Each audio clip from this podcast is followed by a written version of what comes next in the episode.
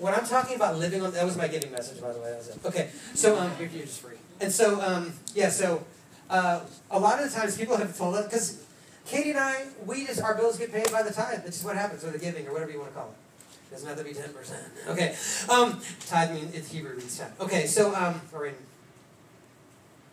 Greek, um, it means ten. But here's the deal: Katie and I, it pays our bills, and it pays the bills for the church, and we we grow the church like that. That's what it does. That's it. We don't have any like staff. You know what I mean? It's like it's pretty small. Um, in fact, usually churches this small. when I meet pastors of churches this small, they're like, "Yeah, dude, you know, it's really hard like juggling a job with with church, right?" And I'm like, "You mean like, like." Like counseling people all week and, and just praying for people and being available and like the service? They're like, no, no, no, like, like you know, like a job, you know, like, like me, like I sell cars, or me, I do this. And I'm like, no, I don't do that. they're like, what do you mean? I'm like, I'm full time, man. My wife and I are full time. We, we can we our people like people around us are our very lives. Like we literally, that's why we're here. And they're like, oh no, me too, but you have the same people that I do. I'm like, I know, man. Uh, they just give. I don't know. I don't ask. They just give. And so um, uh, I'm just letting you know where it goes because a lot of people that are new would have no idea. We don't have like a secret agenda or something. Like, you want to know where we spend our money? I'll be glad to tell you. I have, there's nothing hidden whatsoever. And so um, we're just grateful for that. I think that's more than anything else. We're just grateful. We're just stoked. Regularly, we're like, dude, this is amazing. Really, we'll be sitting on a beach in Santa Cruz, I'm looking out the water, and I'm thinking to myself, what the? Like, how does this, this whole life is just really incredible. So I want to tell you that um, the implanted Word of God um, that's really what has moved all of us to get to this point. I hope. I believe. The implanted Word of God. Um, what I mean by that is, is when God says, I am going to do this, and then you hold on to it, no matter what natural or earthly wisdom tells you about that. I mean, I'm not going to start pulling up people, but I can tell you that a major chunk of Kairos, like the majority of Kairos, regularly lives in that place, that emotional tension that emotional courage. That, that says, you know what, I have the I have the implanted word of God. I know where He told me to go, and I'm here now, and I don't have anything left, like as far as where, where I need to step, but I'm where He told me to go. Yeah. And, and because I have the implanted word, and because I know He's faithful, and because I know that all things work together for good for me, and because some of you might not know this, but Satan has to ask God's permission before he does anything, Book of Job. So what happens is all of a sudden, nothing happens outside of the covering of God. Like even like mischief and whatnot in the spirit. It's like, okay, God, you always have a way you can be glorified in this. What is it? I'm in. I'm in. And most of the time, it's just holding on to the implanted word. It's actually just a. It's instead of like, what do I need to do? He's like, nothing. Yes. Seriously. It's funny, but I'd say at least half of the people that come to Kairos in the first month or two for all you new people. um, and they usually end up losing their jobs or quitting their jobs. It's really funny to watch. And God is usually giving them a word ahead of time saying, I'm going to bless you abundantly. I'm going to increase your, your metron, your, your spirit of influence, whatever you want to say. And I'm going to fill your coffers to be able to do for others what you have prayed that you'd be able to do. And what happens is, is they don't know the part about getting fired or whatever. They just like hear this like God's gonna gonna uproot me and like He's gonna just bless me. and then all of a sudden they come back three weeks later after telling everybody this, like you guys, God just told me He's gonna like totally bless me financially, and we're like yeah. And then three weeks later they show up and they're like, I just got fired. And what's funny is now at Kairos it's like a it's a culture thing. Now when people say they got fired, it's not like oh no man oh, that's heavy. No, it's like, awesome. really? Because a lot of y'all have loyalty issues. And what I mean by loyalty issues is you have loyalty as a strength. You know who I'm talking to, y'all. And what happens is, is a lot of times God is telling you to move on and you won't. Because you're like, no, you know what? I want to be a good worker. I want to be here for these people. I'm prophetically speaking to at least three people, and I know that. I don't even know which ones y'all are, but I know that I'm speaking to at least three people. Chris, you're so cute. Okay, so okay, Chris is like pointing at people. Okay, so um, the prophet of the room. This room. okay, so um, Okay, so what happens is you loyalty folks, God is like, get out of the land of Uz. And you're like, no, but I'm totally like I'm totally hanging out, like, like I'm helping these people in Babylon. Like, like God, I just want to be a good steward. And he's like, did I ask you to be a good steward of that right now, or be a good steward of what I'm saying right now? Okay? Because he could give a rat's anus if you are selling cars or you're literally hanging out at home playing video games tripping because he's just having you rest and he's blessing. Amen. Right? It's true. I got an amen from the guy that I was talking about. Okay, now look. Listen. There is actually about him, yeah. And so, um, look. That's so funny you said amen when I said. Okay, and so you guys, this is what the kingdom is all about. You, if you try to find a blueprint, the second you do, you trip over it. Yeah. Because he doesn't want you to have a blueprint. Because you know what that is? It's a protective. It's I don't want to deal with the tension emotionally and the emotional courage of not knowing. Take your blueprint and do this. And I know some people that do, that do this too. And this is this is really important. I know I'm prophetically talking here. I'm just confronting stuff, whatever. It's all in love. Okay, we all go through this crap. It's not like And you. that's what we all have either gone through this, are going through this, or are going to go through it. Yep. Hallelujah. Yep. Come on. Okay, so all right. So here's the deal. You you you you get this thing. God says, "I want you to do this one thing," and then it's like, okay, nothing exists but this one thing. God's never going to change His mind. I'll be doing this forever. Aren't you glad Abraham didn't do that when God told him to slay his son? Are you glad? You know what I mean? It's like it's like can you imagine? He's like he's like no angel, you're a demon because God told me to. It's like that would be a really horrific story. Now, now Paul can say that, that that Abraham believed to such a degree that he knew that God would actually raise his son from the dead, which is actually why he did that. Don't let anybody else fool you. The Bible is very clear. The Bible actually says why Abraham would have done that. It had nothing to do with his love or not love for his son. It had nothing to do with his doubts and his fears and all this other thing. It had to do with him knowing the promise was so intact that he'd even be willing to slay the very source of it because he knew that God can never lie and he will always back up what he says. Wow. Right? Okay.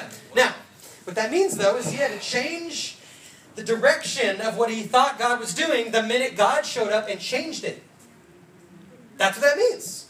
So that means that Zach like gets this like incredible job in Rancho Cordova, um, like two years ago. Sorry, I have a problem with Rancho Cordova. Now the people in Rancho Cordova, just how the city's laid out and the weird spiritual covering over it, and God bless Rancho Cordova. Okay, so he had to drive there every day, and it was rough. So he's doing that. He's got this job at this at this um, uh, elevator company, and he didn't have any elevator experience. Like who has elevator experience? And so, but somehow God like totally shows up and blesses him crazy financially. But you know what happened before all of that, you guys? He was taking out credit card after credit card after credit card, paying off stuff and whatnot. And you know what? Some of you are like, "Well, I don't know if that's uh, wise, brother Brian." Uh, I don't, you know, look, look. I'm telling you this. What is the beginning? I'm asking. What is the beginning of wisdom? Fear of the Fear Lord. of the Lord.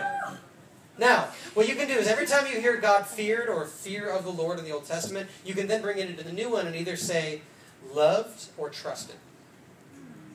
Okay? That's that's a nice okay? So the trust and love of the Lord is the beginning of wisdom. Because it always looks really stupid on the outside when you finally decide, you know what, God, you're asking me to do this, I'm going to do it. Not, I want this to happen because then it seems like it would be your will and it'd be easier. Hmm. That's not, that's not what I'm talking about. I mean, when you get the implanted word. And if he hasn't spoken yet, you're either A, talking about something he's not really wanting to talk about, and it's off subject, or you just don't need to know. I'm going to say that again. If God is not speaking to you, or at least you can't hear him, either A, either A, oh, I'm just going to just do it backwards. If God's not speaking to you, it's either A, you are actually talking about something he's not wanting to talk about. He's like, that's not what we're talking about. I'm trying to tell you that we're going to Disneyland. And you're trying to tell me that you don't have enough candy. you know, uh, I have a feeling if you're at Disneyland, you're going to be a lot more stoked than this little candy that you want. And that's what he's telling most of us, actually. You're upset with me because I'm not giving you this very thing that you think you need or want.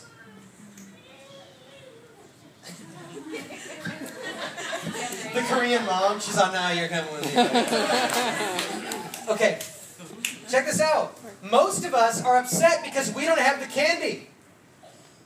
We're playing with, like, like C.S. Lewis's perfect analogy. He said, okay, come back, you guys. I know it's a kid. It's a kid. It's a child. He's, he's cute. Because I'm speaking to some of y'all, and some of y'all that are laughing need to hear it, which is why I'm saying let's come back. If it was the people that were that needed to hear it, that were like, and everybody that was like, I don't need to hear this, are laughing, it'd be different. But you know, it's like I'm just, I'm just protecting the revelation that can help. You know what I mean? All right. That's good. I don't know what that was, but um, like, okay, so um, what happens is a lot of us, what we're saying is, I want this one thing, and this is going to make me the happiest. And just like C.S. Lewis said, I love this. He said, how we deal with God a lot of times is like this. We're like a little child in the gutter of a really horribly dirty slum. And we're taking all the dirt and putting it into the water coming out of the gutter. And we're making mud pies with it when God wants to take us to a day at the beach. And we reject the day at the beach because we think this is as good as it can get. And I want to say for us, this is a word of the Lord for some of us. He's actually straight up speaking this to you. Whoever you are, especially if your heart's beating, and especially if you're offended. It's for you. Or if your mind is wandering a lot. Have you noticed that? You're listening to a sermon, and all of a sudden you're like, whoa, where did my brain go for five minutes? I would recommend going back and listening to that part again. Yeah. yeah. Can we just put that in our tool bag? If you're listening to a sermon and five minutes go by and you're like, whoa, whoa, and you come back to it, you're like, whoa. And what I've noticed is I'll listen to it again and my mind will wander again. Yeah. It's the enemy being like, don't listen to this part. Usually. Sometimes I'm just tired. But a lot of the times, it's the enemy saying, don't listen to that. And when I finally go back, sometimes I'm not kidding you, I've had to listen to a specific part of something that I knew God was giving to me like six times in a row. Because every time my brain would wander again, I'm like, what the heck is going on? And I go back to it I listen to it again. And sure enough, that one part I'm thinking about something else, like, okay, this is amazing. And the sixth time, I'm like, I don't care. I don't care if I have to write down every word with a pencil. I'm going to listen to this. And the sixth time, finally something breaks, and all of a sudden I hear what it is, and I'm like, oh my goodness! And it changes everything. So I just want to say that that mechanism in us, there's a lot of different ways we try to like, let's try to get things away from us to actually touch in here because we think we're protecting ourselves, and in reality, these things are freedom. So, okay, so um, say what? Oh, it's all right. Just get an amen. So hallelujah. Okay, so now, where I'm going now is I'm going to change subjects because I just think that was a prophetic something. Okay, that was a personal thing. Mm.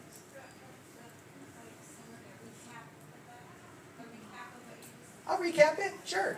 Basically, in a nutshell, um, God is asking us, if, if He's not speaking, just to wait. It's okay, we don't know. And if He's speaking, He wants us to step into that now word instead of leaning on the other one because He finally learned how to deal with it emotionally, so we don't have to deal with it anymore. That's really it. Oh, and He also wants to bless us with everything pertaining to godliness and everything in the heavenlies and pretty much way beyond what we can ask or think. Can I get an amen? Amen. Okay, great. Okay, so, all right. Okay, so, um, yeah, man, what are we going to do communion? Who knows? Um, here, new people, check this out. This is what happens at Kairos. Hey, you guys, we're going to do communion. Woo! Okay, there's a reason for that because people get healed pretty much every time we do it. Okay, coming back, because his his flesh is true food. John six. It's a good, good, good passage. All right, now we'll get more on that later. It's not Catholicism, but we're but they did have something right, and we're, we split bone, bone and marrow with that. Okay, now I think I'm going to go here. I think I'm going to go here. We got enough new people um, to go into this place, um, and uh, if I'm if I'm sensing that it's not pertinent once I get into it, I might pull off. But I really want to talk about something very, very important. Um, how many of you uh, have been to small churches before this? Okay, okay, put your hands down. All right, yeah, that's usually the number. It's about eighty percent. Okay, so um, so here's the, now a lot of you were just at the table community before or whatever, um, but um, which is the church we had before this. what I'm going to do now is I'm going to talk, I'm going to do my don't talk crap about Bayside speech. Yes. I'm just to do it. It's just important. I, I, I, it's been on my heart for like a month, and I really think it's very important. Um, Lord Jesus, just give me, give me the words to speak that we would just kill um, elitism, rebellion, bitterness, unforgiveness, and and despising the things that you love. In Jesus' name. Okay, so um, what small church does is a lot of really awesome things. What it magnetizes to itself, though, is bitterness, elitism, and rebellion, and entitlement. And Entitlement. That's what it brings. In a large church of 6,000 people, the pastor generally doesn't deal, or whoever is stewarding, doesn't have to be the pastor, stewards don't have to deal with usually people coming up and being like, well, I have this preference, so we need to be doing this, and it's not good enough, and we got to. They rarely are dealing with that. But when you get a small church, the larger and larger percentage of the people in that church are starting to talk to whoever they think is a steward of the room. And they're like, I think we need to do this, and not this, and that's wrong, and this over here, we're not where we should be, and we should be doing this over here. It's like, whoa, whoa, the shoulds, calm down. Just calm down on the shoulds. What I'm saying is, is the smaller the group, the easier it is to gravitate toward law. The reason is, is because, you know, I mean, I think we know this, but it's still good to know that, that law is challenged by closeness. It's challenged by closeness. And law hates closeness unless it can control closeness. So it starts making rules of what closeness looks like. How can we make community happen? How can we make this happen? How can we make this happen over here? Pretty soon it's not we could be doing, it's we should be doing. Sorry, you guys just don't really hear the shoulds a lot. I mean, you shouldn't be killing people. but like, you see what I'm saying? But like, but you really don't hear me say the shoulds. Um, because it just, I'll give you an analogy. I'll, I'll, I'll say something, I'll say the same thing two different ways. We are invited into and have an absolute free, clear path to grab onto anything that Jesus gives us, any promise that He's always afforded every human being since His crucifixion, death, and resurrection. We have a clear invitation to grab any of those things for ourselves in faith and to walk in the fullness of those things. Sounds great, right? We say the same thing that happens in a lot of smaller elitist churches or just groups of believers. We're not where we should be. We should be serving God more. We should be believing Him more. And we should be doing things more. Because faith, faith is justified by works. Book of James. Now, the same goal is in both of those sentences. Yeah. The first one actually gets you there with the fruit of the Spirit intact, and everyone actually in life and freedom and peace and joy. The second one, you might get there with tremendous amounts of hurt, brokenness, judgment, law, and joy is siphoned out of the situation. The first one, you don't even have to ask people to serve. Or if you do, you're just reminding them of something they already wanted to do. The second one, you're always, always short-handed when it comes to working, and yet that's all you're talking about. You would think everybody what happens is, is the second one, you're actually asking the flesh to rule. And the first one, you're asking the spirit to rule. Mm. Okay. So the first one is this. Small bodies of believers isn't necessarily the quote-unquote answer. It just isn't. I'm not saying it sucks. I love having small groups. I love it. I love the fact that Greta could just walk in and be like, "Can you clarify?" Great. Can you imagine like being in like a massive like gateway or like Willow Creek and like somebody walks in, "Hey!" They're all, "What? Could you clarify?" Can somebody get him a mic? I mean, it would just you know, it would be bedlam. You know what I mean? It would just be insane. So um, a- a small group is easy in one sense. It's easy. It's easier to steer them when you're feeling unsafe. It's easier to get something handled when you don't like how things are going. But I also want to say this that large church isn't necessarily against outside of God's will. Can anyone really make the case that God doesn't love Bayside? And if you think you can, man, I think you really need a revelation of the love of God. Really. What God told me this years ago, I was actually walking in what I'm talking about. And what God told me years ago, He said this You don't want to be against the things that I'm for. It's a really awkward place for me because now I have to actually remove you from that. You never ever want to be against something Jesus loves. That's a, it's a dangerous place to be. I don't mean like like a sword. Like I'm not talking about lightning blasts. What I'm talking about is actually the place of your own heart. Bitterness has no place in heaven. It will never exist there. And you're seated with Christ in heavenly places. Your true self doesn't have any bitterness. Your true self doesn't have unforgiveness.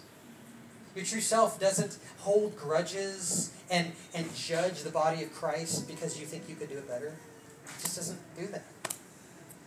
And a lot of the times we've been wounded or we have gift sets that have not yet been awakened or realized or stewarded or have a platform for them. And so when we're in a, a large group, a large body, what happens is it's harder for the stewards of said body to get to the ones that have that. But that's okay. It doesn't have to happen there. What I'm getting at is, let's say like, let's say like you're in this massive church, like 6,000 and you know that you have apostolic, prophetic, and pastoral giftings, which you do. And then what would happen is this. You would then say, Well, I want to begin operating in these. I want someone to help me steward these things and cultivate these things. And then you'd look up and you'd have all this bureaucracy and all these things, and you wouldn't know how to penetrate it. And so the flesh would say the problem is this organization, especially if you're apostolic. Because it's your job to see that. And so what happens is, is usually large churches tend to embitter the apostolic. Usually. I'm not saying it's their job or the apostolic has to be offended or embittered, but that's usually what happens a lot of the times because they see the problems, and but they're not given a platform to change those things, so they get bitter because they sense deep inside that's their call. But that church isn't this weird like totality of the kingdom of God. Either A, you just bless you bless that church, you bless the leadership, you bless all the people around you, you just bless, bless, bless, bless, bless. And you trust that God will raise you up or move you out.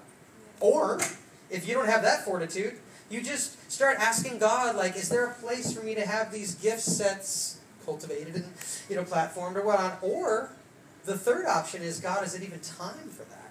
Yeah. How old are you? 17. Exactly. Amen. Yeah? So here's the deal, it might not even be time.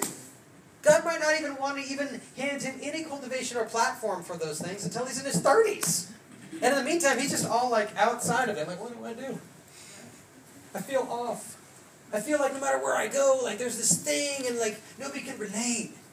Yeah, because you're apostolic and you ha- and God hasn't awakened it yet. So the large church might not be the problem though, is what I'm trying to get at. A lot of things we blame on large church. It's like, well, how could you possibly get to know anybody? Turn to the person next to you and get to know them. I mean, come on, you guys. It's really not that that complicated. You know what I mean? Like, hey, how are you doing? We both have phones. You know, like it's just it's kind of easier than, than we're making it out to be. You know? Yeah. Well, I mean, but but I mean, six thousand people, dude. How could you possibly? Well, you're not supposed to know six thousand people. That's why Facebook is stressing you out. You don't even know it.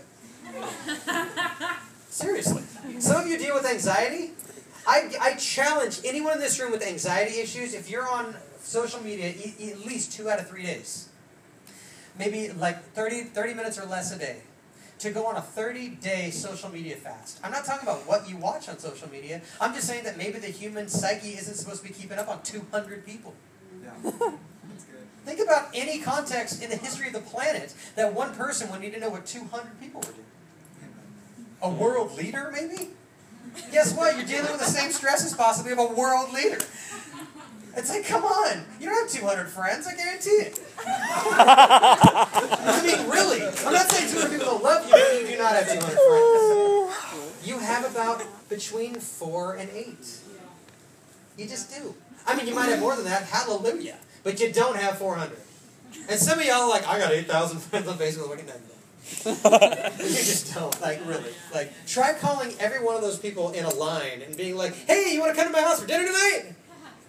Then you'll know. You know what I mean? Well, I couldn't talk to them. I couldn't ask them to do that. They ain't your friend. You see what I'm saying? Like, don't let the website tell you what friendship is. Okay, we're moving on. That was a little side, a little commercial. If you're new, this is what you get. Okay, it's what you get. I'm just regularly doing this. Okay. Rabbit trails. And Cindy's like, I've been with you for ten years. Okay, so um, look. so you guys, how many of you know that Ray Johnston is the senior pastor of Bayside? Do you know that? Yeah. Right? How many of you know that Ray Johnston, to the chagrin and utter despair sometimes even, of his administrative staff, still runs Bayside like it's 100 people? Did you know that? How many of you know that if Kairos one day has 12,000 people a weekend coming, and we're like doing so many things for so many different people, we're like, you know what, we're going to serve whole four block squares of, of society. We're going to literally have enough finances to end diseases per country. We're going to literally take tens of thousands of children and give them a summer they will never forget, and Jesus is on their lips when they leave. I guarantee you, whatever we did, if we had 12,500 people, that the small churches in this area would talk crap about us. I guarantee it. Not everybody, but it would be a, a, a solid thing. You guys, this is the, because it's a spirit. It's a spirit. None of you could pastor a church of 50,000 people and do it right for the small churches. None of you. And I just want, and what, I, what somebody told me a long time ago, they were talking about just the bitterness in the church in general, and they were just saying this I like how those people are doing it wrong better than I like how these people aren't doing it at all, sitting in coffee shops with their favorite microbrew and their tattoos that only they understand. I'm talking about. Y'all know what I'm saying. Okay, so um, we're pointing at the young, like, y'all know what I'm saying. Look, I love microbrew, Tripel Karmeliet, best Belgian beer in the world, hands down. I can definitely get in that argument with you. I'll win. Um, right? It's good. Okay, now, I don't care about microbrews and I don't care about tattoos. I got a crappy one right here. The point is, the point is, is this is that you have a culture of rebellion. You have a culture that, that begins to actually despise the body of Christ because they've been hurt. Because there's things that they wish that could have been done better. And because they were hurt, they decide that it's because of the model. Not because of broken people. Yeah.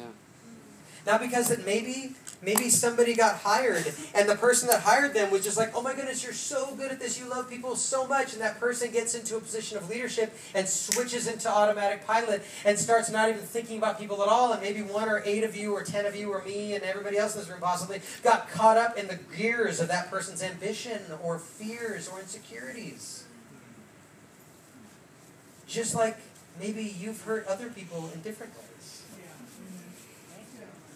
And maybe we deeply desire, maybe we deeply desire that that how we've hurt people.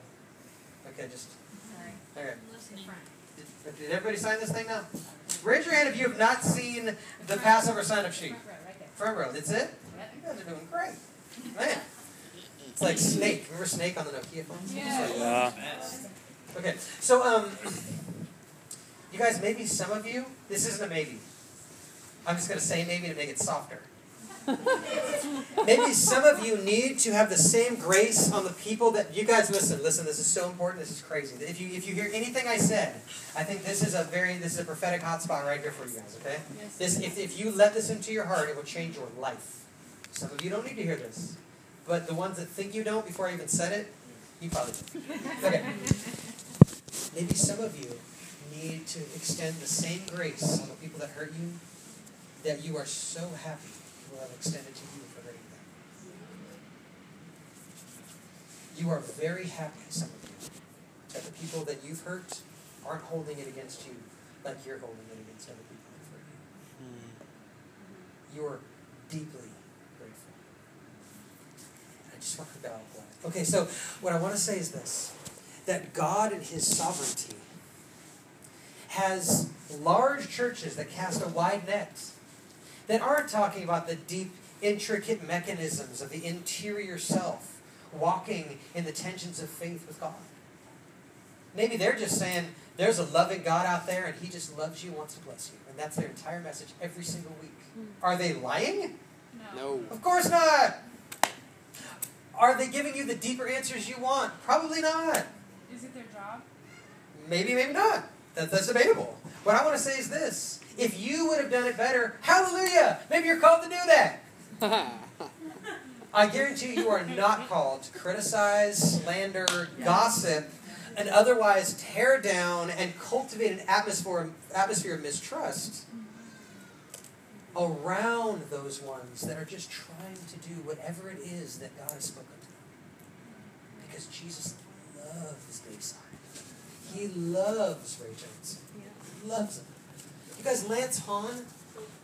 Oh, I met with him a couple weeks ago. I meet with these like pastors. It's really funny actually. These pastors of these mega churches are like wanting to meet with me, and I'm like, this is great.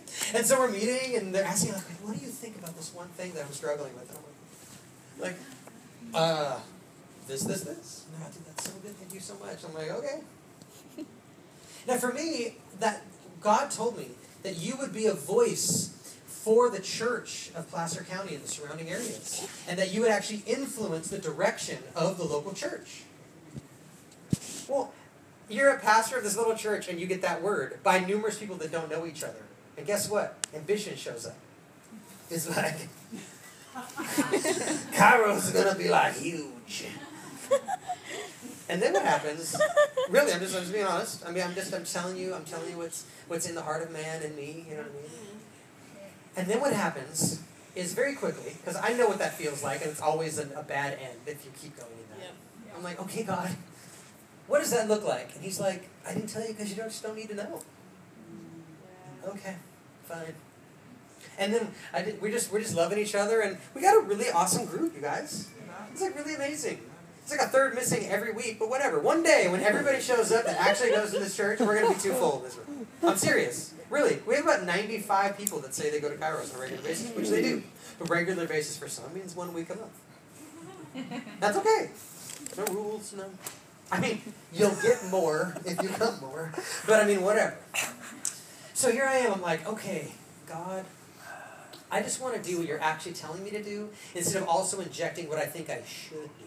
I'm just doing what you're asking me to do. You know, to be honest with you, since we've come to this building, I think a lot of people have jumped into uh, what do you call it?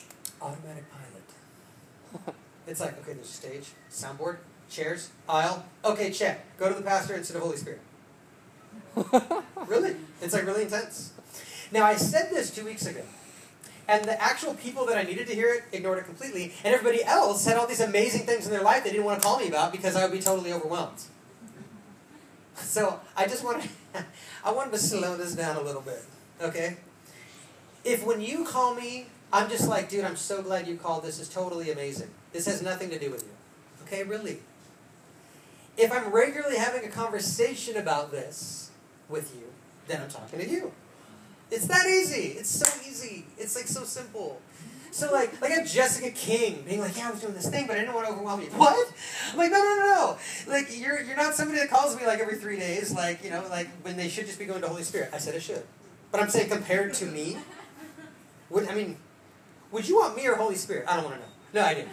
But really, think about it, right? Like, come on. Okay, and so um, look. look yeah, what we've been doing, you know why Kairos is such a strong, amazing community? It's because every single one of us leans into the, the planted word of God. That's why. Yeah. If you're confused about that, I'm not the CEO, okay? Like, and I'm definitely not the like the hotline. You know what I mean? Like, I don't mi- like my life is is is is dedicated to the people of Kairos. It is, and I and I love that role. I really do. Yeah. But some of y'all, when you call, I'm like, you got to go to God for that. If that's offensive, there's a problem. Yeah. Now, if it's like, well, I just need more clarity on this one thing, okay.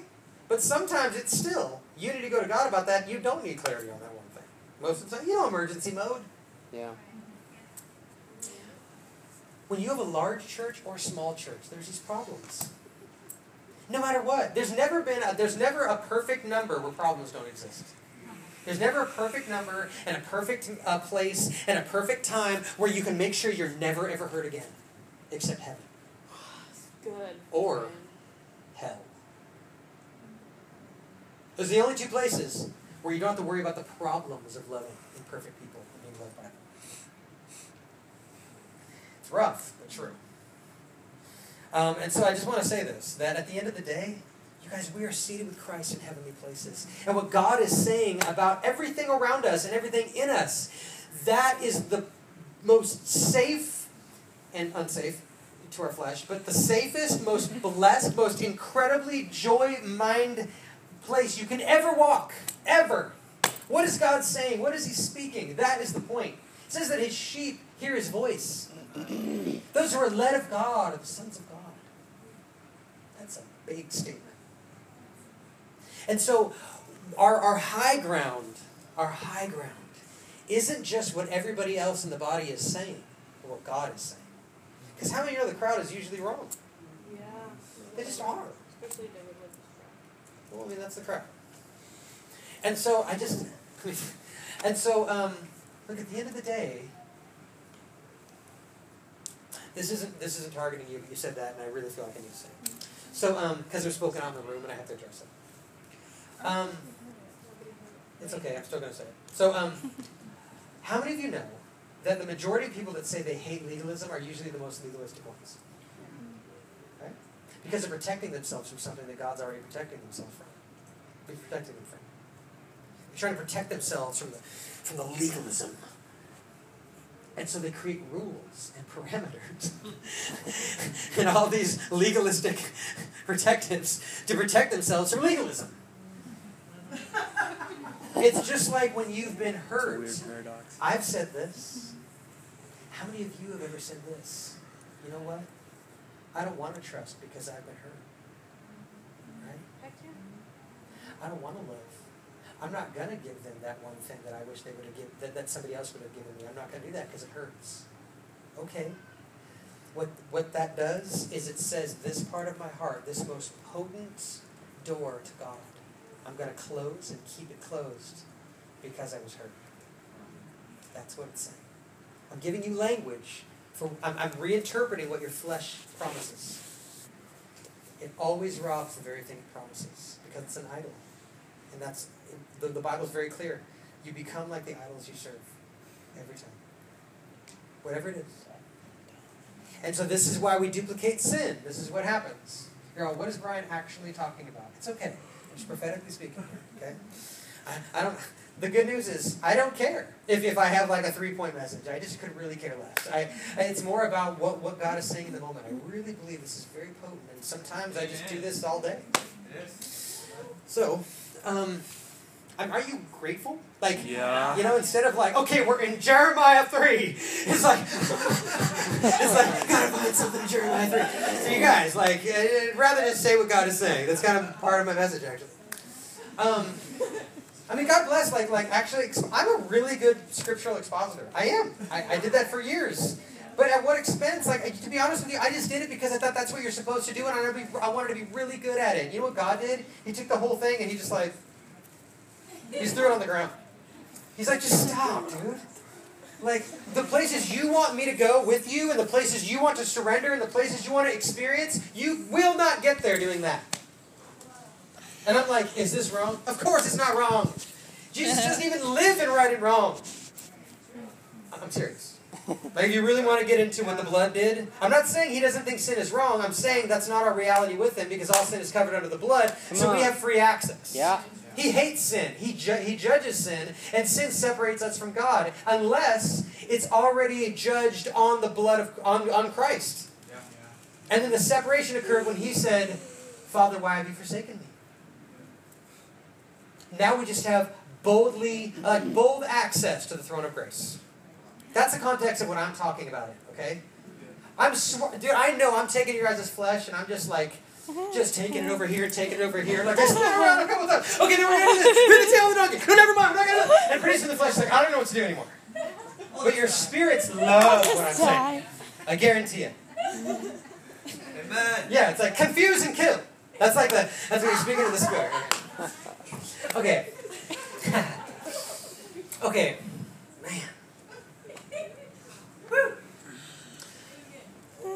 So what he's what he is intent on, what he is just bent and absolutely like joy filled, like like you know when you're in the wind and it's going so fast, like you have like tears, like that's like how quickly he is like beelining it for our deepest parts that we genuinely have prayed that he would that he would enter and fulfill and dance around it. Amen. Really. And a lot of us, when he finally gets close, we're like, okay, well, hold on. Wait. You know like the band-aid thing? Where like somebody's getting you in your shot, you're like, okay, wait, just one second. Just one second. And they're gonna, don't think about it. That's what we're doing with Jesus. He's like, man, I just, I want all of you right now. You asked, I'm taking it. And he's like, you're like, whoa, whoa, whoa, whoa, whoa. Just slow, slow, whoa, whoa, don't touch that. Don't touch this, this, this, this, this, this, this, this, and this. And this, this, this over here. Just, don't, just, just hold on. I got everything under control. Then I'm spinning all these plates. Just don't bump it. And you know, you know what happens at that point? You know what we're really telling him? This is gonna hurt, but it's good.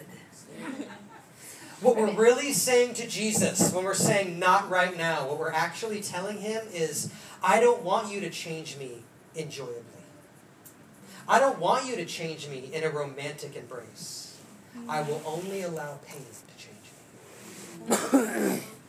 Ouch. And he is faithful.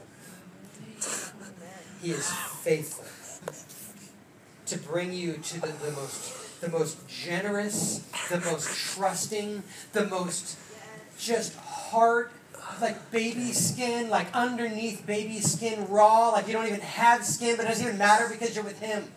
Because he's everything. Because he's enough.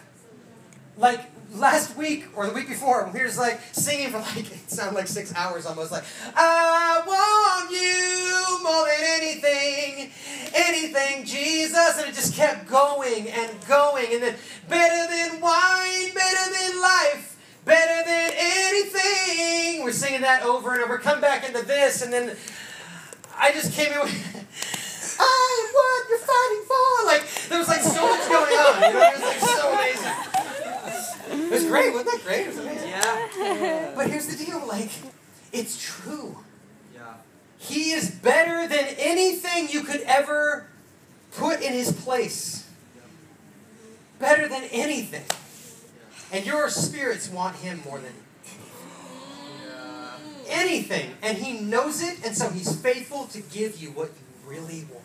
Yeah. Yes, Lord. He knows it, right? He knows it. He knows what you really want. He knows. He knows what you've asked him in the in the in the most raw, broken, humble places. God, I just want you. I don't want anything else. Amen. He's like, I'll hold you to it. Not in some legalistic, weird way. No, he'll just get to that. He will. He'll get to it because he's faithful, because he knows you will take him afterwards. Yeah. You will. Yep. You will. You know what I'm talking about. Mm. Especially like gray hairs or old some folk. You know what I'm saying. Dude, like, I did not want him to do that very thing that I'm so glad he did. Yeah. Right? Yeah, yeah. Can I get an amen if you know what I'm saying? Yeah. Okay, great. Okay, and that's what he's doing in the this. You guys, the next three weeks, in fact, the last two, if it hasn't gotten hotter in your life, if the furnace hasn't gotten turned up a little bit, it's on the menu. It doesn't matter. It doesn't mean it has to affect you. Shadrach, Meshach, and Abednego. Hey. It doesn't have to affect you. You're just walking around in it with Jesus. That, that's, that, this is the word of the Lord right now. I know this. The next three weeks is going to get hotter and hotter and hotter. If you think that, if you think that like, okay, it can get hot, but I don't want people to hurt me. It can get hot, but I don't want betrayal. It can get hot, I don't want this. I don't want this. I, I got all these things. How about this? Whatever comes down the pipeline, we're being invited into being an oracle in heaven. Yeah. That's what it is for anybody. If we're accused, if we're slandered, if we're hurt, if we're misunderstood, it doesn't matter. May you be an oracle into the realities of heaven for them. at that moment. Yeah. That's what forgiveness is. Yeah. It's like, I'm really going to try to forgive them. What? No, you're an oracle into heaven. the person sitting with, seated next to Christ in heavenly places is not, cons- is not concerned with how you've been hurt. Yeah. Your spirit isn't concerned. Your flesh is, and your flesh fights against the spirit. If you need the scripture verse. The, the scripture verse. And you know that the Spirit doesn't fight back? Did you know that? Because it's invincible. It doesn't move. It's ever expanded. It doesn't say the Spirit fights against the flesh. The flesh fights against, it wars against the Spirit. And gets nowhere when you're in it. Nowhere. Nowhere. And that's what we're all being asked to go to now. He's like, he's like, you know what? Just keep coming. Just keep walking. Keep walking. Keep walking. Keep walking. Don't worry about that. It's okay. Keep walking. Keep walking. Don't worry about that either. But, but it's really big and scary. I know. Just, just keep walking. Keep walking. Really, that that's that's all he's doing for a whole life. And you know what? Some things that Zach deals with, or I would deal with, or like other people would deal with in this room. If you looked at that stuff, you'd be all, dude, that would freaking, that would destroy me. I'd be out. Oh, like puff of smoke. That's the only thing you'd see of me if I dealt with that. And you know what? It's because God, in His sovereignty and in His faithfulness, is getting to deeper things in those ones. That's why. And it might be your turn in a couple years or whatever. But you know what? He always gives us an out. Always. Because He's faithful and loving and amazing. He doesn't like bringing calamity into our life. He doesn't like bringing pain in our life. That's not His heart. What He loves to do, though, because I can, I guarantee you, any of you would say this about your own child. Would you rather them have a full and amazing life, but you have to break their arm to do it? Like, literally, like in the wild or something. The only way to extricate them from this thing where they're about to die is to break their arm. No one in here would say, Oh, I, I, just want to be kind. I, I don't want to do any harm. Nobody would say that. Right? In the same way. Sometimes the Lord says, Don't go over there. And we jump into it anyway. And now our arm is stuck. What we're saying to him is, I'm not going to change unless you bring pain. I don't want it the easy way. I don't want it the close way. Hmm. I will only change if you bring pain. But we decide that. He doesn't decide that. We decide it. And you know what? He's faithful. Because it's more important to him that he has our heart than even we have a limb. That's right. Can I quote Jesus? That's Like, biblical, eh? yeah, like better to enter into heaven without an eye, a hand. I mean, this is this is intense. Jesus isn't like I just want to just spare your body and you're just completely just pristine. You're never bumped once. I want to make sure no one ever bumps you ever, so that forgiveness never has to be made manifest on the earth. I just want to make sure that like nothing ever bad happens to you ever. So you'll never learn perseverance, because what is that? I mean, me getting glory? He just would not say these things. I'm just putting it in perspective here. Like, the kingdom is a place. We talked about this a couple weeks ago. The kingdom is a place. People talk around it, but they don't actually talk about it. Well, I mean, some people do, but commonly, I would say that. I don't want to feed bitterness there. It's, it's not like everybody isn't talking about it, but commonly, the kingdom is talked around, but it's not talked about. The kingdom is an actual place, like a physical, manifested place. Its gates are carved out of 12 by 12 foot pearls, single pearls. There's a reason why our bridegroom goes up to his father's house, which is a Jewish betrothal ceremony. Says literally, if if if I was a Jewish man and I was betrothing myself to a Jewish woman, I would literally bring bread and wine and say, "This is my body broken for you, and this is my blood shed for you." And then I would say, "Behold, I go to prepare a place for you in my father's house." And then I would. And I would build something off of my father's house. And I wouldn't know when the time was right to go back and get her. It was up to the, the father. Because he knows what it was supposed to look like, and I don't, because he already done it. Jesus, when do we know you return? That's up to the Father. I don't know. Okay. Sorry, that was a little tangent there, but it was good. It's good. It's good. It's good work. So good. So here we are now. We're in the middle of this kingdom that he's going to bring down. You know what he calls you? Do you know what name you have? Do you know what it is? Zion. That's a woman's name. All of us collectively.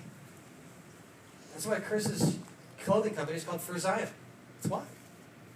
I mean, I'm imagining. You know. Okay, so um, you're actually Zion's neighborhood back in the. No, no, it- that's what it means. Okay, look. Um, what happens is, is he's bringing something to Zion. Do you know what it is? It's totally amazing. Zion. Do you know what he calls all of you? The New Jerusalem. Do you know in another part of the Bible it says? He brings the, Zion, the New Jerusalem, the Zion of God, to his bridegroom. It's because you're seated in it right now. He's removing the veil, he's removing all compartments. He's giving you a new body that can actually exist in glory. This is, this is hmm. true. This is all true. This is kingdom. This is the reality.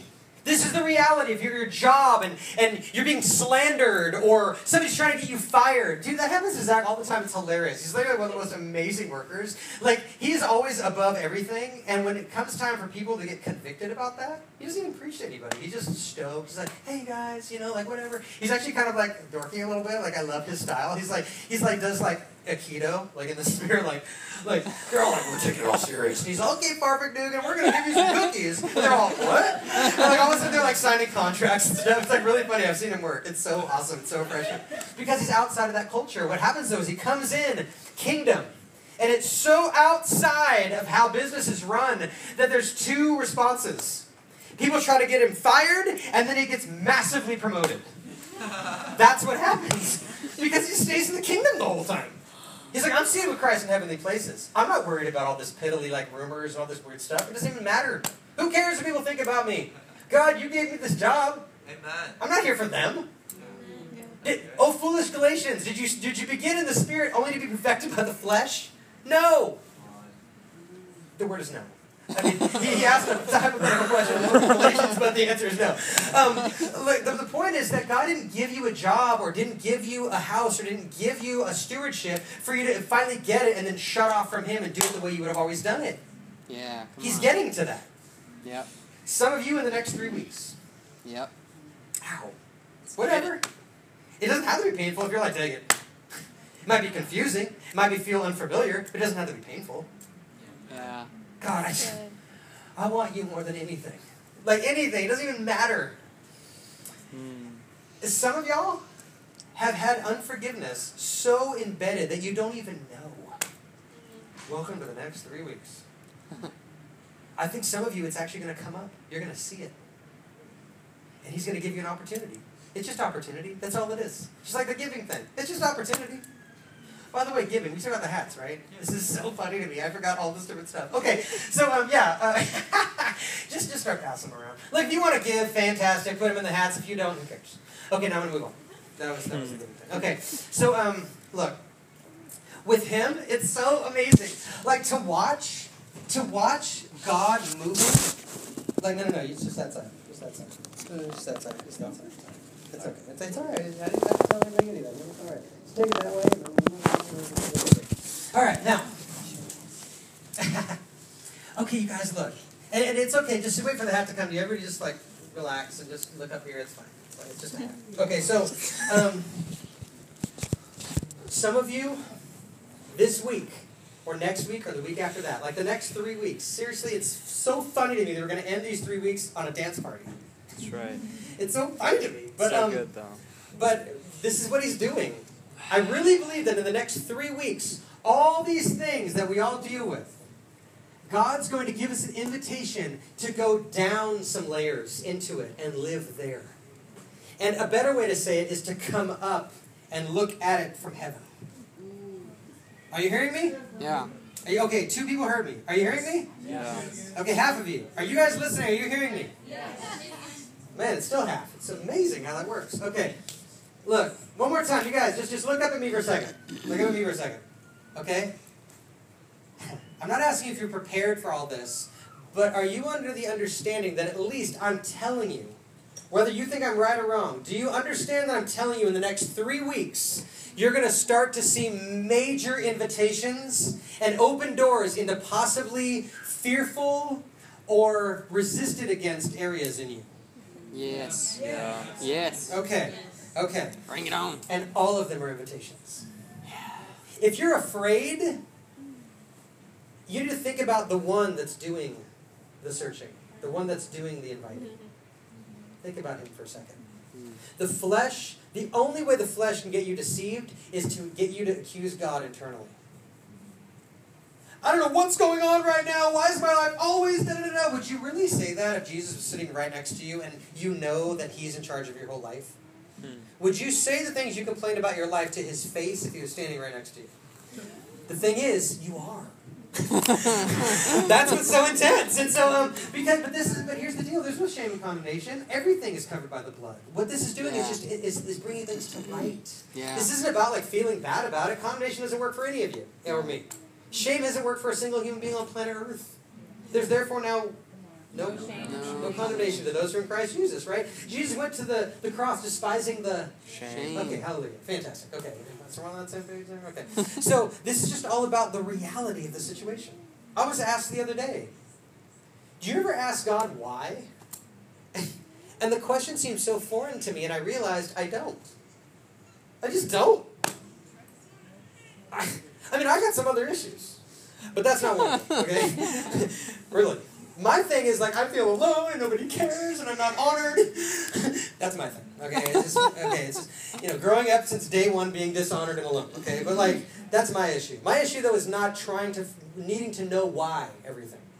Now some people they didn't grow up dishonored and alone their whole life and blah blah blah. Their thing is I was always uh, told. You know the parents, God bless you if you're one of them, but I'm just saying, might not be the best. But like they gotta inform their kid on everything before their kid obeys them. Okay, listen, Johnny, this is what we're going to do. We're going to be in the playground right now, but in exactly 3.5 minutes, I'm going to ask you to leave. And when I ask you to leave, we're going to go over to the restaurant, and we're going to give you this one thing that you always like. Is that okay with you? like, you guys, like, if that's how you were raised, maybe that's why you're asking God why all the time, okay? Because maybe you just don't need to know. Maybe it's okay if, if you just trust that your parents were so for you, or whoever was over you, or if you couldn't do that, then maybe God Himself, when He says, get up, and move over here. And you just say, okay. You just say, okay. Who cares why? If he's asking, you know it's good. What is he going to do? Ask you to, like, hey, this is really good, I know, but I'm just going to ruin your friggin' life. Can you come over here? that's just not the Lord. That's not who he is. Like, if you know the Lord even a little bit, you know that's not who he is. And so he's going to ask you to do some scary crap the next three weeks. Just do it. Whatever it is. I don't know. It's not going to call you, the Lord is saying. I mean, I might, but probably not. What I'm saying is God Himself. God Himself speaking to you. And saying, do the uncomfortable. Do the scary if I'm asking you to do it. Don't do the uncomfortable. Don't do the scary if I'm telling you just to chill out. Whatever. It'd probably be a completely different word for every single person in here. Because however many people we have in here, and this is one more thing, and then, yeah, you just go, just go. Um, this is like bursting in me. So, uh, understand that. Yeah, dude, I was going to ask you to say that. So, there are many people, if not all of you in this room, have been given words of the Lord, have been given direction, have been given instruction, um, and there are things that don't make sense to you because it's fostering trust. But what's actually happening is there's a transition in this room and in our hearts of transitioning out of the obligation of obedience and the delight of obedience.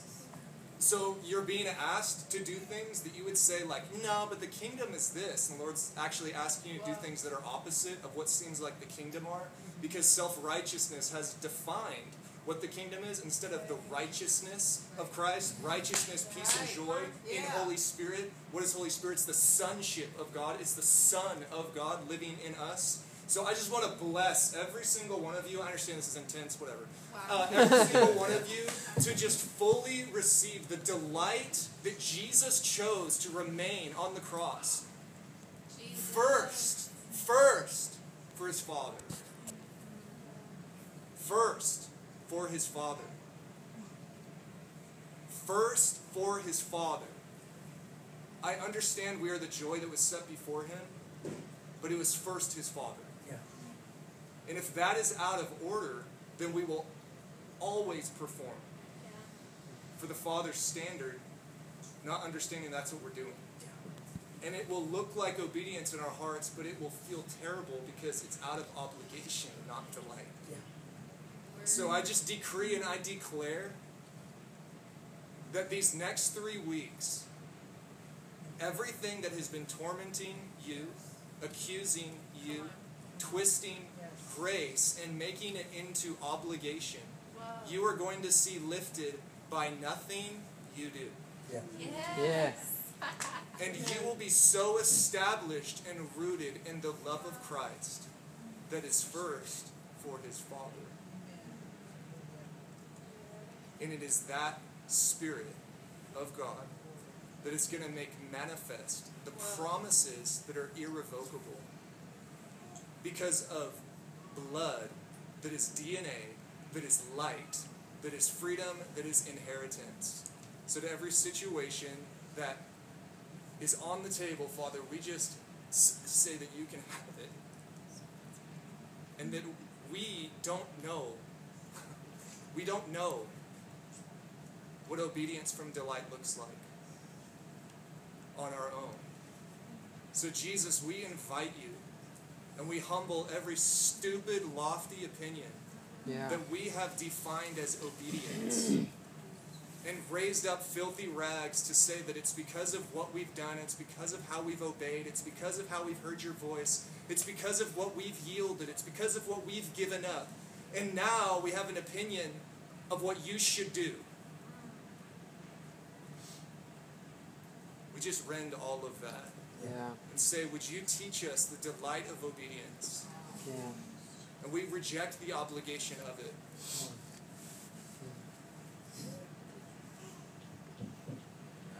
Come on. Amen? Come on. Okay. And if you have any questions about that, let me just lay them right now. Like, is God, i- is, did Jesus endure the cross for the Father first? Let me just allay all doubts about that one. Oh, no, it's about me. It is about you. Check this out. Jesus presented us as an unblemished, reconciled people to God. It was for God. He created us for Him. He didn't create us for us. He created us for Him. And Jesus handed us to Him. And that's why He was enduring the cross. The joy set before Him. Us, absolutely. As a gift to God. Mm. Come on. I wanted to say something earlier. Um, this has more to do with us in the room, but this is really important, especially for new folks. But I just, I just really want even, but even, even seasoned. I just, I just want to say this. We don't really have programs here. We just don't. At least not ones that you could sign up for. If you count the people in this room, that's how many programs we have here. Mm. Your life, each of your lives, is a program of Kairos. And if you need help running your program, you've got a whole bunch of incredible people around you.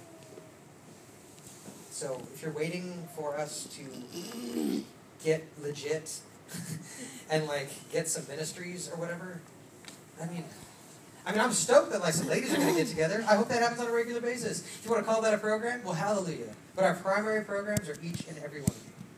Every one of you. Whatever you do. You guys, you have so much incredible beauty and and and just fierce, wonderful things from heaven for everybody around you. Um, some of you evangelists, you feel almost like nobody's got your back. It's almost seemed like not important. You actually weep for the unbeliever. I want to tell you, I've got your back. I do. I do. You're, you're, you're the ones that close the deal. You are. And whatever has been spoken about, uh, spoken against evangelism recently, I just, I just, I'm speaking to you evangelists right now.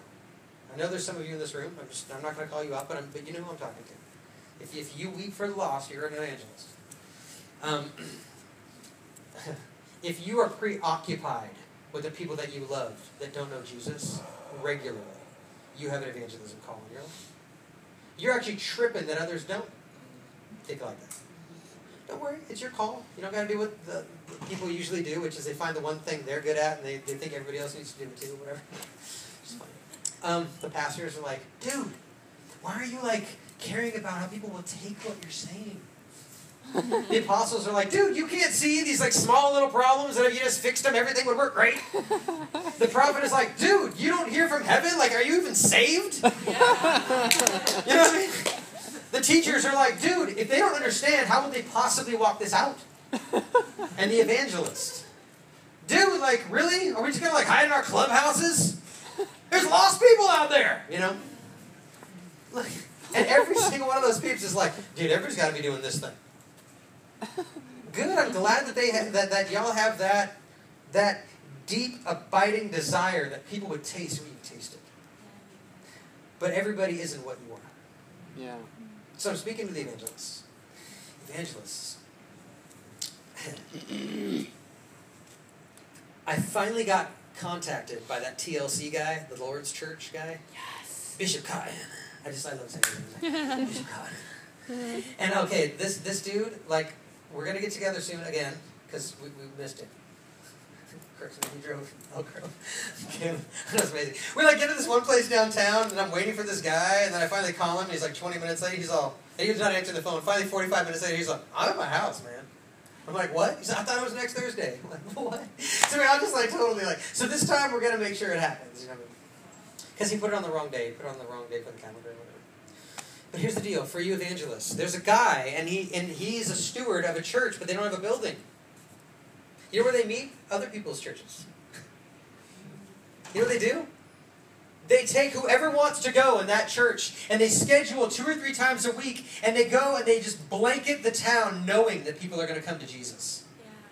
This is what they do. And they do it for a month. And they funnel everybody that gets saved back into that church. Y'all want to like like add some excitement to a church? You want to like, dude, everybody's like kind of dead or man, they're lukewarm or whatever. Add the unbeliever that gets saved. Yeah.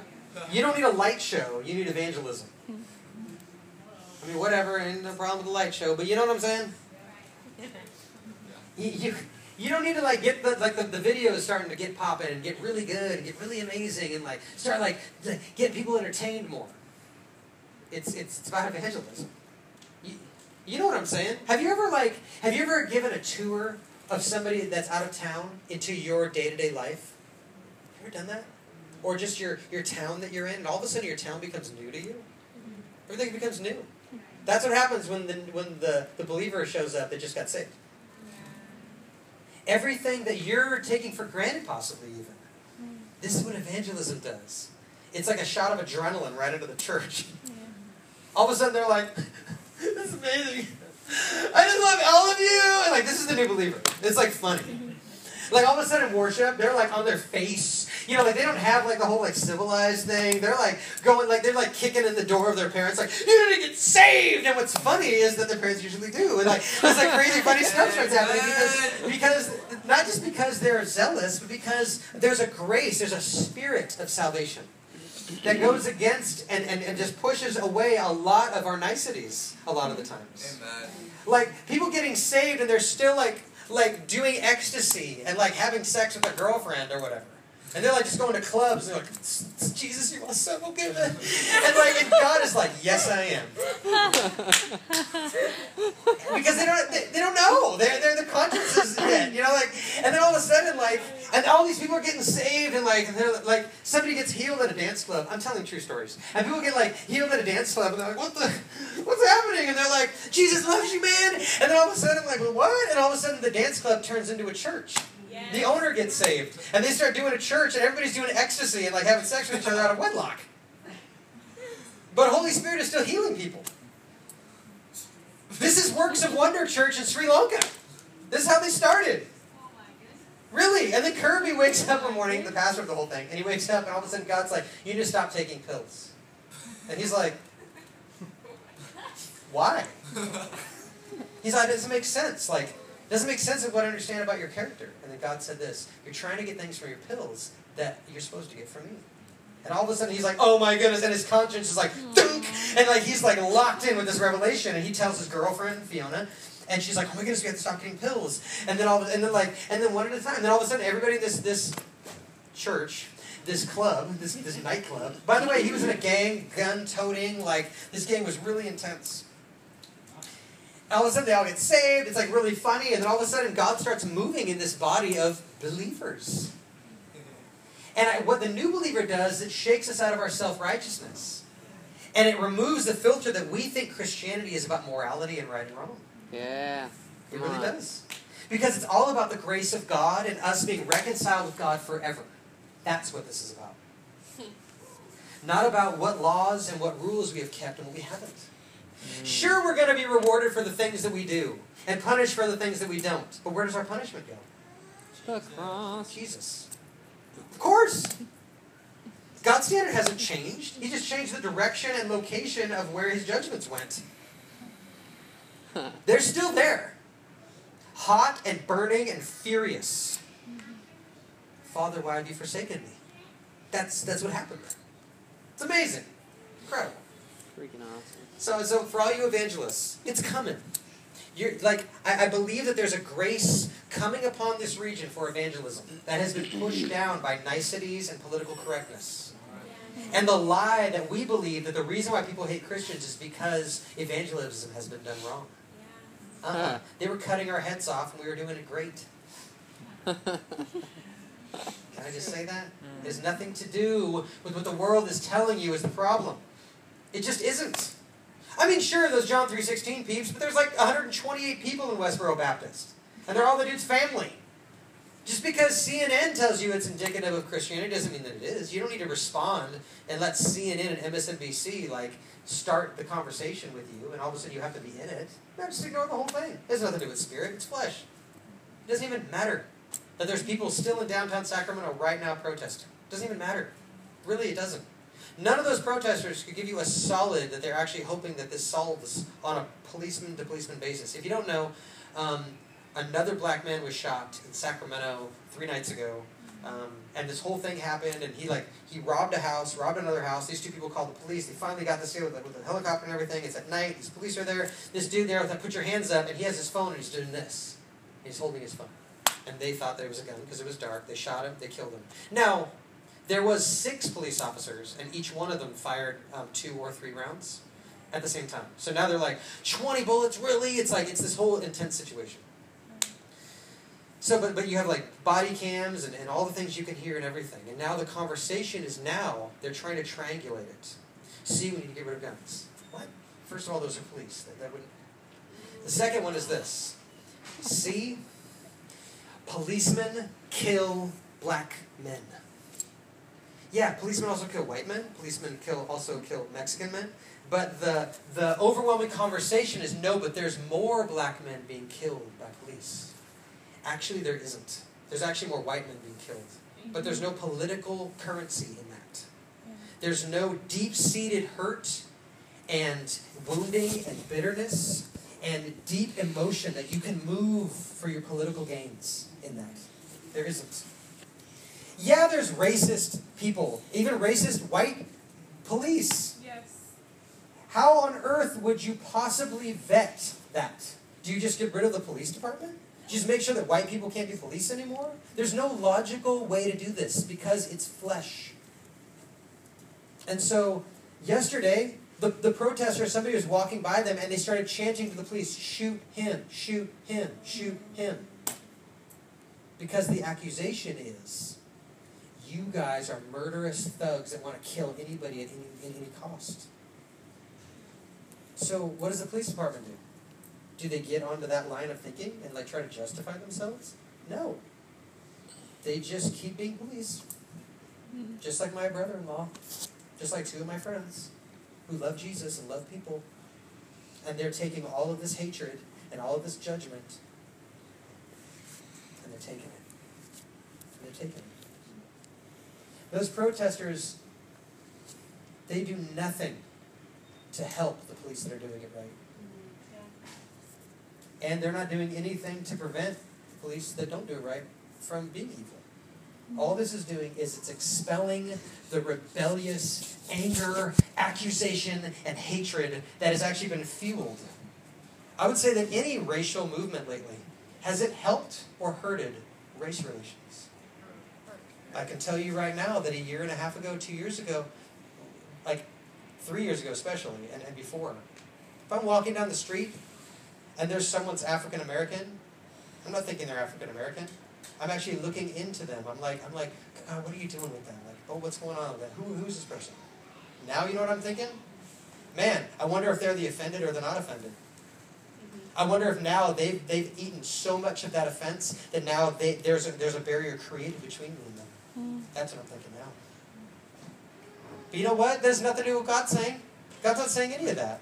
Even if they've eaten so much of that food it's poisoning. It's okay. Even if that's the case, you know what?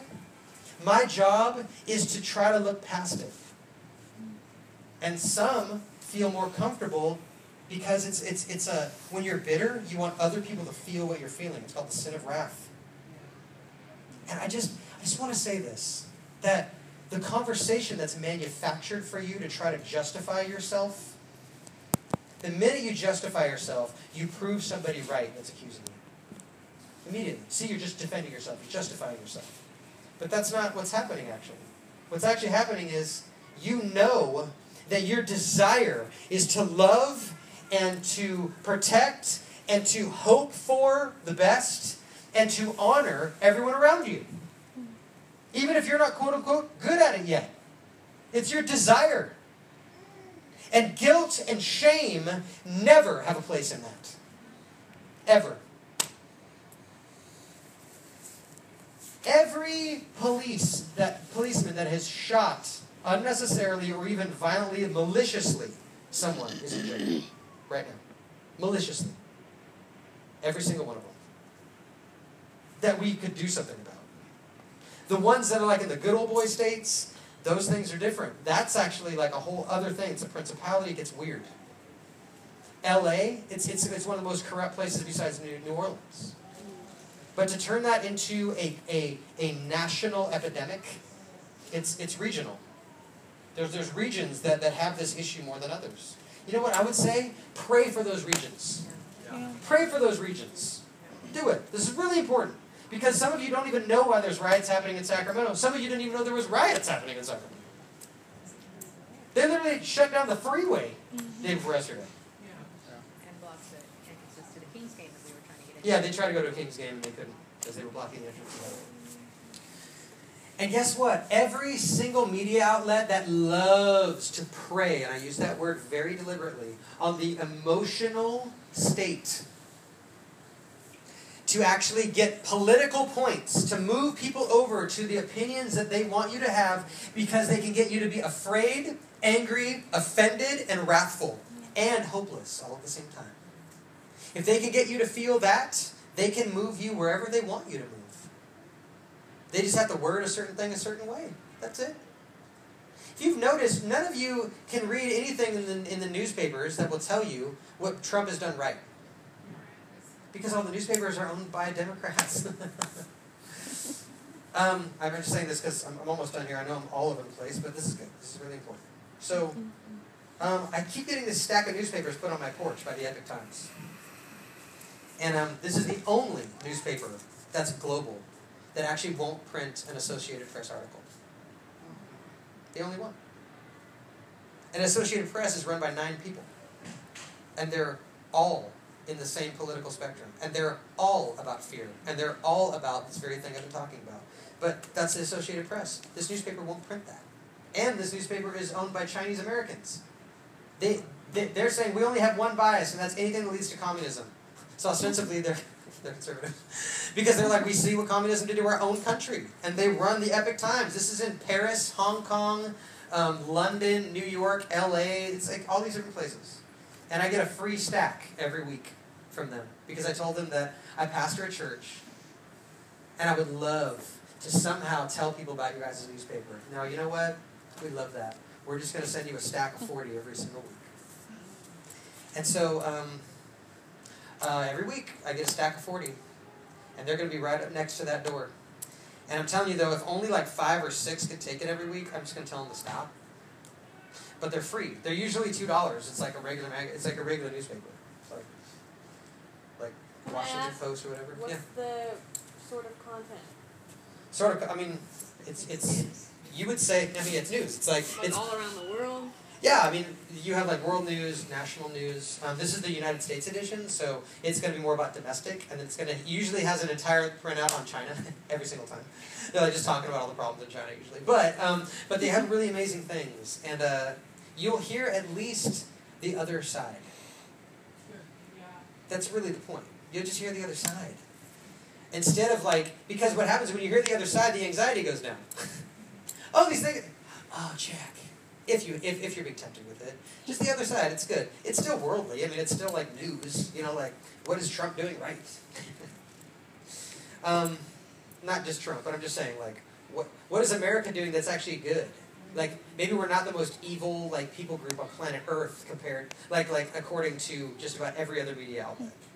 It's like a bunch of spoiled kids hating their parents that give them everything. It's like amazing. It's like you give me all these things and all these things and I hate you. I'm gonna try to burn this freaking house down. right? Okay, so um, she's laughing. I think it's hilarious. And so, um, but really, and so um, at a certain point, like you know the hypocrisy of the flesh.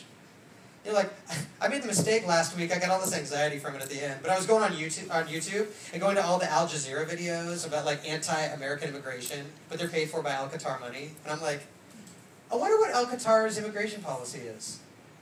And I'm just like, the people that fund you, they literally imprison people for life for coming in without a passport. And you're like sitting over here being like, America sucks. You know, you're like, what are we talking about? So, um, anyway, current events. I just wanted to end with that. Um, then I'm going to come back in to, to sew everything up that I've preached about. But here's some newspapers. If you guys want one, grab one. Like after we're all done or whatever, you know, just freak out. And there's two different stacks, so we'll, do this. This was this week's, and that is last week's. Really good. All right.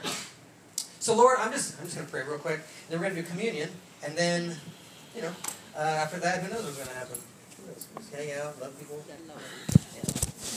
Okay, Lord God, right now, I just want to bring it all back.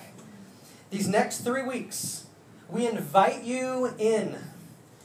We invite you to take all of our of our will and our decisions and all those things and, and you would just take them all into your hands and then we would just relinquish all of them and just say god you know more than us you care about us more than we care about us you have better plans for us than we have for ourselves.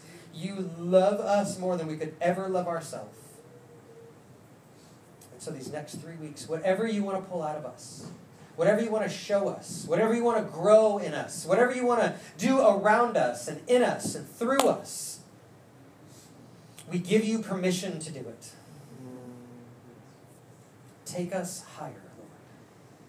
Take us into the heights where we could see the macro all the offense we have against you, and all the offense we have against others, and how unsafe we feel in the middle of the safest place on earth, which is inside of your embrace. That you would line all that up with truth. You show us what's really happening. And you just give us a boost, a nice little power boost up forward in these next three weeks. No shame, no condemnation. You don't even use that stuff. It's, against what you do. So, Lord, I just ask that you would bless us these next three weeks. And you would do what you do best. You love to take the broken and wounded and hard things of the world and make them new and soft again. Make us new and soft again.